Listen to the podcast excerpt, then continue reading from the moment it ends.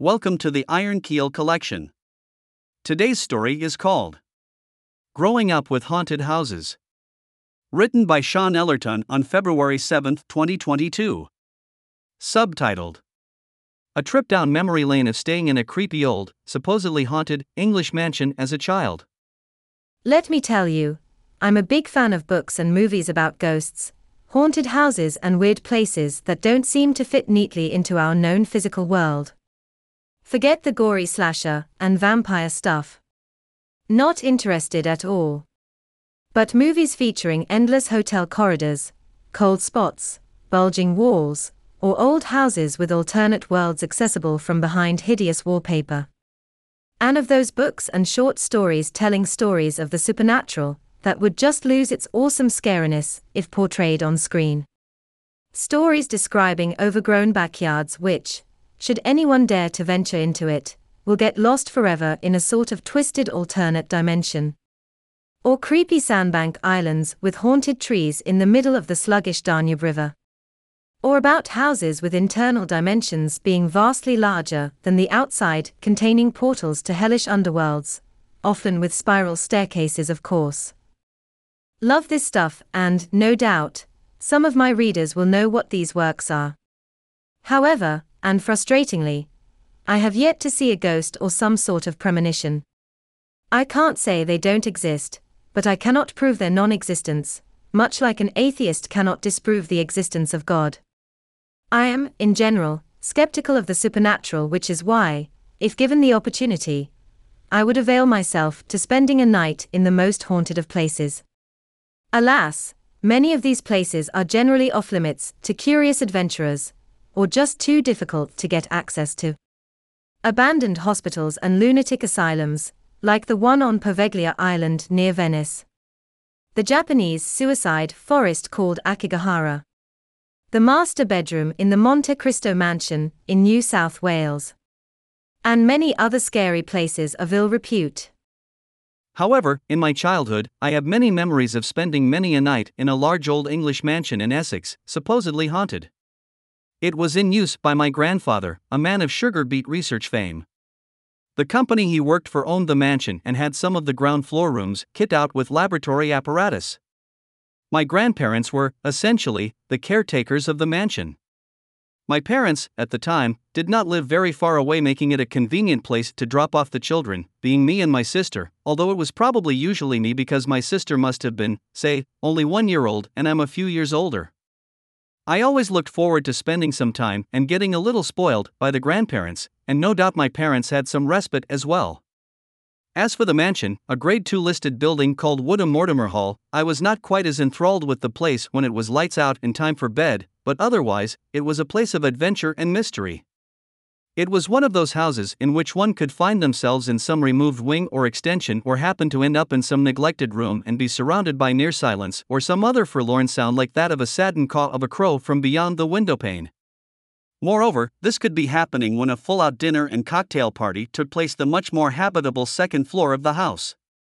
And, yes, there was a conveniently located old church and graveyard just next door just to add to the atmosphere. It isn't the largest of mansions, but it was certainly large enough to be one of those places where daily activity was kept to a few of its most popular rooms, the others being hardly used. It was a bit of a hodgepodge of various architectural styles tacked onto each other. The old 15th century bit at the back against the newer 17th century main structure, with modern single story, more relatively modern annexes running off the sides. The main structure is of three floors with high ceilings and large rooms, although there was confusing mid story level, in which the old met the new. It has a rectangular spiral staircase leading to the top floors. The entrance foyer is quite magnificent, with ancient wood paneling and a large tessellated tiled floor, which, at the time, was adorned with a centrally placed large heavyset antique table laden with pots of dried flowers and bowls of apples and pears by my grandmother, who, to the best of her ability, tried to make the otherwise cold and Spartan room as inviting as possible. Suits of armor and swords crossed hanging off the walls wouldn't have looked too far out of place, but alas, I had none of them there to play with. On the far side of the foyer, facing the main entrance, was the old grandfather clock, an item which keeps ticking today in my present house. Reminding me of Poe's House of Usher, it was the unfailing heartbeat of the house, the incessant ticking of the clock echoing down the darkened side corridors into rooms I vaguely remember. To this day, I harbor strange dreams of unexplored or forgotten rooms in this house. I regret that no one bothered to take many photos inside the house. Hanging off to the right of the entrance foyer was the laboratory, and to the left, a rather nice library and study complete with chaise lounges, antique chairs, a desk, and a single bed. These rooms were spacious with large multi paned windows and tall ceilings. The air was always a little musty, that smell of old woodwork combined with damp brick, old books, and ancient stone, mixed with old dried bowls of dead flowers and lavender. The ground floor was essentially unoccupied except for weekday work in the laboratory, although down the side corridors, there was an annex which was fitted out for a family whose father worked in the same company. The annex had rooms with modern normal proportions for family living, being of a far more intimate and cozy nature, and easier to heat. The second floor was where most of my grandparents' living arrangements were confined. It had the kitchen, the living room, the dining room, and a large master bedroom, if I correctly remember. The only two rooms in the entire house being warm and cozy during much of the year was the kitchen and the living room, the other rooms hardly being used except for sleeping or formal dining. The rest of the place was generally cold and held a sort of perpetual dampness in the air. When the occasion arose to spend a penny during the night, it was the usual customary procedure to shiver incessantly whilst navigating to the one bathroom located off the spiral staircase before dashing back to bed and diving back into layers and layers of sheets and blankets trying to get warm again. My grandparents had the master bedroom on the second floor, a substantial room complete with one of those heavy ornate wooden beds with side curtains and canopies embroidered with paisley style exotic birds in a sort of bluish color. Very old fashioned. I had one of the three bedrooms on the top floor, and I was usually alone. It had lower ceilings, sloped to follow the contour of the house. It had all the trappings of a place ideally set for a ghost story. I remember my grandfather reading to me in bed to get me asleep, but almost without fail, I used to wake up in the dead of night. If it was to make an errand to the bathroom, this involved that expedition back down the staircase in the icy air, in the dark, prodding with sonar like sense to anything familiar to guide me. As kind grandparents usually are, in those days, the idea of placing nightlights in darkened corridors, let alone long dangerous staircases, was generally unheard of. Except for the clockway, at the bottom, and any wind moaning through window cracks and creaky doors, it was always eerily silent. But it was during the moments when I sat bolt upright in bed for no reason I can remember quite vividly. The moon, with its pale bluish light casting its eminence through the window onto a crib on the opposite side of the room, possibly used when my sister came to stay as well, but I can't quite remember. My bed was positioned in a sort of alcove with an overhung ceiling which provided some sense of coziness and sanctuary from unwanted shadows infesting the room that might spring to life, a common nightmare for most young children. Most would agree with me that sleeping in a bed slap bang in the middle of a large room is creepy by design. In those moments of insecurity and sometimes dread, I'd switch on the bedside lamp and try to read, and then I'd half fall asleep as various objects and furniture in the half light, including an old fashioned looking vacuum cleaner, started to move around on their own. I was convinced that the vacuum cleaner had nefarious designs planned for me, and that it had wanted nothing better to do than to ambush me before I safely arrived at the top of the spiral staircase. Being brought up on a diet of Doctor Who and Daleks, I felt somewhat secure that the staircase served as an impediment to that vacuum cleaner. Such is the imagination of children. The room adjacent to me on the top floor was accessed through a lowish height door with a little step up just behind it. It was a long, peculiar, and narrow room with a double bed in it, sometimes used by my parents on the occasional visit. It was a perpetually somber and dark place void of, for what I remember most, of color. What's particularly interesting about this room is that underneath the floorboards was rediscovered the Chamberlen forceps of obstetric fame during the 1800s. Another story about the room was that someone got murdered there, but whether the story is true or not isn't clear to me. However, be that as it may, it was a genuinely creepy place, as was the whole of the top floor.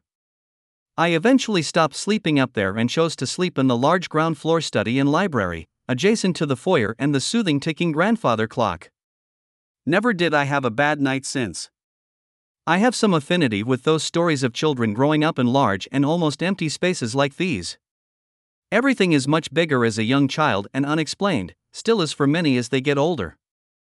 Living in such places is an adventure at the best of times, and there always seems to be some nook and cranny not yet explored. It felt like being part of the famous five.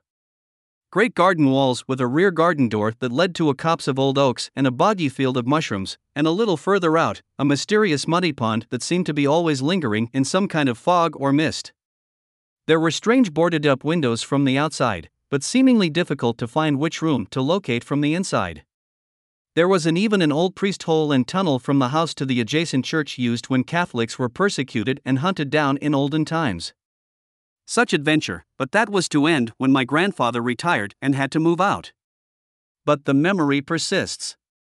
Although I don't really believe in ghosts in the conventional sense, there was, most definitely, something peculiar and odd about some of the spaces in that house. Perhaps it is all psychosomatic, or just something instilled through stories. For example, bad geometry, however slight, is uncannily detected by our perceived notion of what feels right or wrong, an antithesis to the golden section or perfect design. Shirley Jackson, in her novel, The Haunting of Hill House, refers to a house in which no corner in the house was square, enough to set the nerves afray. And of course, those houses which no light can properly penetrate, or seem eternally cold despite any attempts to heat them.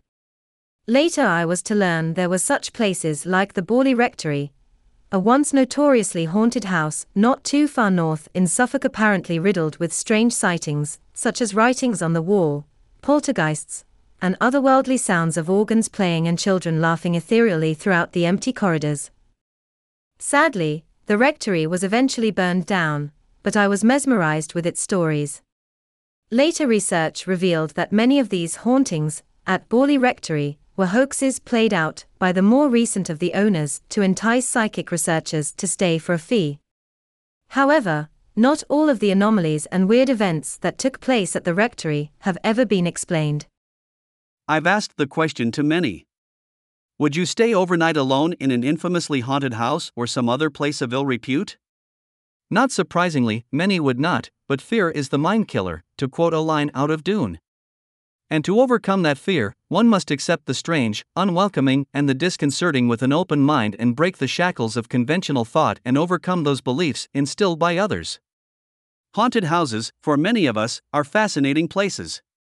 There is no shortage of them in folklore and works of fiction, and whether one believes in them or not, they often have very interesting histories. Sometimes the histories are too horrible to comprehend, such as the infamous house of Fred West in Gloucester, in which were found a dozen or so victims who were murdered and buried on the premises. The house was later removed and replaced with some trees and a path. Although not being superstitious, I would never live in a house that had such a recently horrible history. No doubt, most of us would feel likewise. As for staying the night in a place of evil, ill repute, or just very haunted, I'd be game, but I'd better be armed with a bottle of scotch.